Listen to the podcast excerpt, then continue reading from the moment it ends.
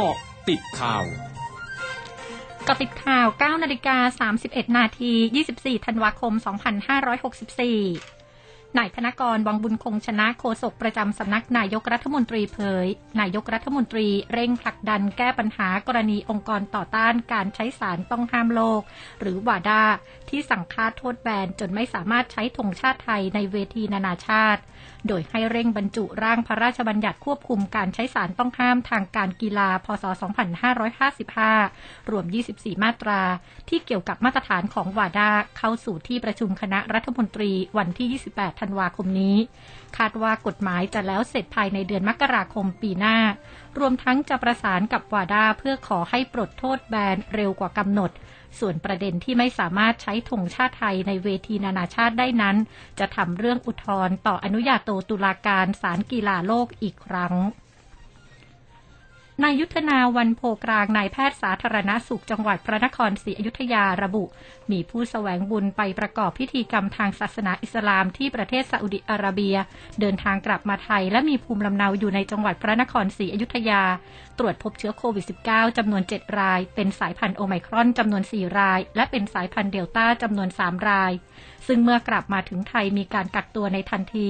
และปัจจุบันผู้ติดเชื้อเข้ารับการรักษาตัวในสถานพยาบาลที่รัฐจัดเตรียมไว้การพบผู้ติดเชื้อไม่ใช่เกิดจากการแพร่ระบาดกันเองในพื้นที่ ซึ่งทางสสจ พระนครศรีอยุธยาได้เฝ้าระวังและควบคุมการแพร่ระบาดของสายพันธุ์โอไมครอน และสายพันธุ์เดลต้าอย่างใกล้ชิด ขอประชาชนอย่าตื่นตระหนก เกิดเหตุเพลิงไหม้บ้านเรือนประชาชนถนนพุทธมณฑลสาย3ซอย5ทับ3เขตหนองแขมกรุงเทพมหานครเมื่อช่วงเช้าที่ผ่านมา ซึ่งเป็นชุมชนที่บ้านส่วนใหญ่ปลูกด้วยไม้ มุงหลังคาสังกะสีปลูกติดกัน ประชาชนบริเวณใกล้เคียงต่างเก็บสิ่งของหนีเพลิงไหม้ โดยเจ้าหน้าที่ดับเพลิงและกู้ภัยเร่งฉีดน้ำควบคุมเพลิงจนสงบ เบื้องต้นไม่มีผู้ได้รับบาดเจ็บหรือเสียชีวิต แต่เพลิงได้ลุกไหม้บ้านเรือนประชาชนสามหลัง กระทรวงสาธารณาสุขของสหราชอาณาจักรรายงานพบผู้ป่วยติดเชื้อโควิด -19 เพิ่มขึ้น 119,789 ราย เป็นสถิติรายวันสูงสุดครั้งใหม่และเป็นวันที่ 2 ติดต่อกัน ซึ่งสหราชอาณาจักรยืนยันผู้ติดเชื้อรายวันมากกว่า 1 0 0 0 0 0 ราย ทำให้มีผู้ป่วยสะสมในประเทศ 11 767,262 ราย มีผู้เสียชีวิตเพิ่มขึ้น 147 ราย รวมมีผู้เสียชีวิตสะสม 147,720 20 ราย ทั้งนี้เมื่อจำแนกเฉพาะผู้ติดเชื้อโควิด -19 สายพันธุ์โอไมครอนปรากฏว่าจำนวนผู้ติดเชื้อสะสมอยู่ที่อย่างน้อย 99,006 ราย เพิ่มขึ้น 16,817 ราย เป็นสถิติรายวันสูงสุดครั้งใหม่สำหรับการพบผู้ติดเชื้อสายพันธุ์โอไมครอนในสหราชอาณาจักร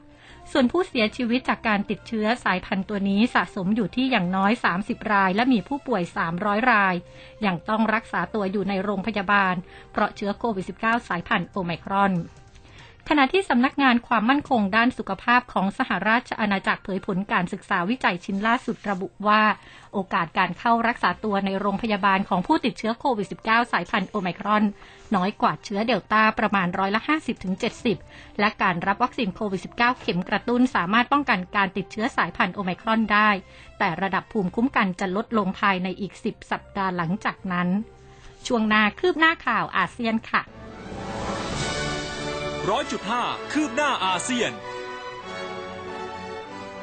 นายเอริกโดมิงโก ผู้อำนวยการองค์การอาหารและยาของฟิลิปปินส์เผยรัฐบาลฟิลิปปินส์อนุมัติการใช้ยาโมลนูพิราเวียร์ของบริษัท Merck and Co ของสหรัฐเป็นกรณีฉุกเฉิน เพื่อรักษาผู้ติดเชื้อโควิด -19 ที่มีอาการปานกลางและไม่รุนแรง โดยกำหนดใช้ยาดังกล่าวกับผู้ป่วยอายุ 18 ปีขึ้นไปใน 5 วันแรกหลังตรวจพบการติดเชื้อ และหลีกเลี่ยงการใช้กับสตรีมีครรภ์นอกจากนี้ฟิลิปปินส์ยังอนุมัติการใช้วัคซีนโควิด -19 ของบริษัทไฟเซอร์ไบออนเทคกับเด็กอายุ 5-11 ปีด้วย ทั้งนี้ยาโมลนูพิราเวียร์เป็นยารักษาโรคโควิด -19 แบบรับประทานชนิดเม็ด ซึ่งมีผลการวิจัยรับรองว่า สามารถรักษาผู้ติดเชื้อโควิด -19 สายพันธุ์เดลต้าได้ และอยู่ระหว่างศึกษาประสิทธิภาพรักษาผู้ติดเชื้อโควิด -19 สายพันธุ์โอไมครอน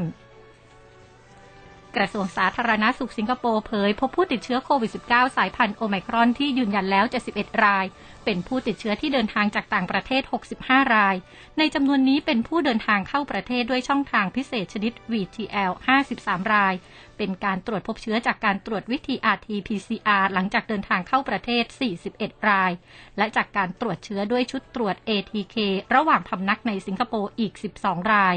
ทั้งนี้ร้อยละ 90 ของผู้ติดเชื้อโควิด -19 สายพันธุ์โอไมครอนที่เดินทางเข้าสิงคโปร์ด้วยช่องทาง VTL ส่วนใหญ่เป็นพลเมืองสิงคโปร์ผู้มีถิ่นพำนักนักถาวร และผู้พักอาศัยระยะยาว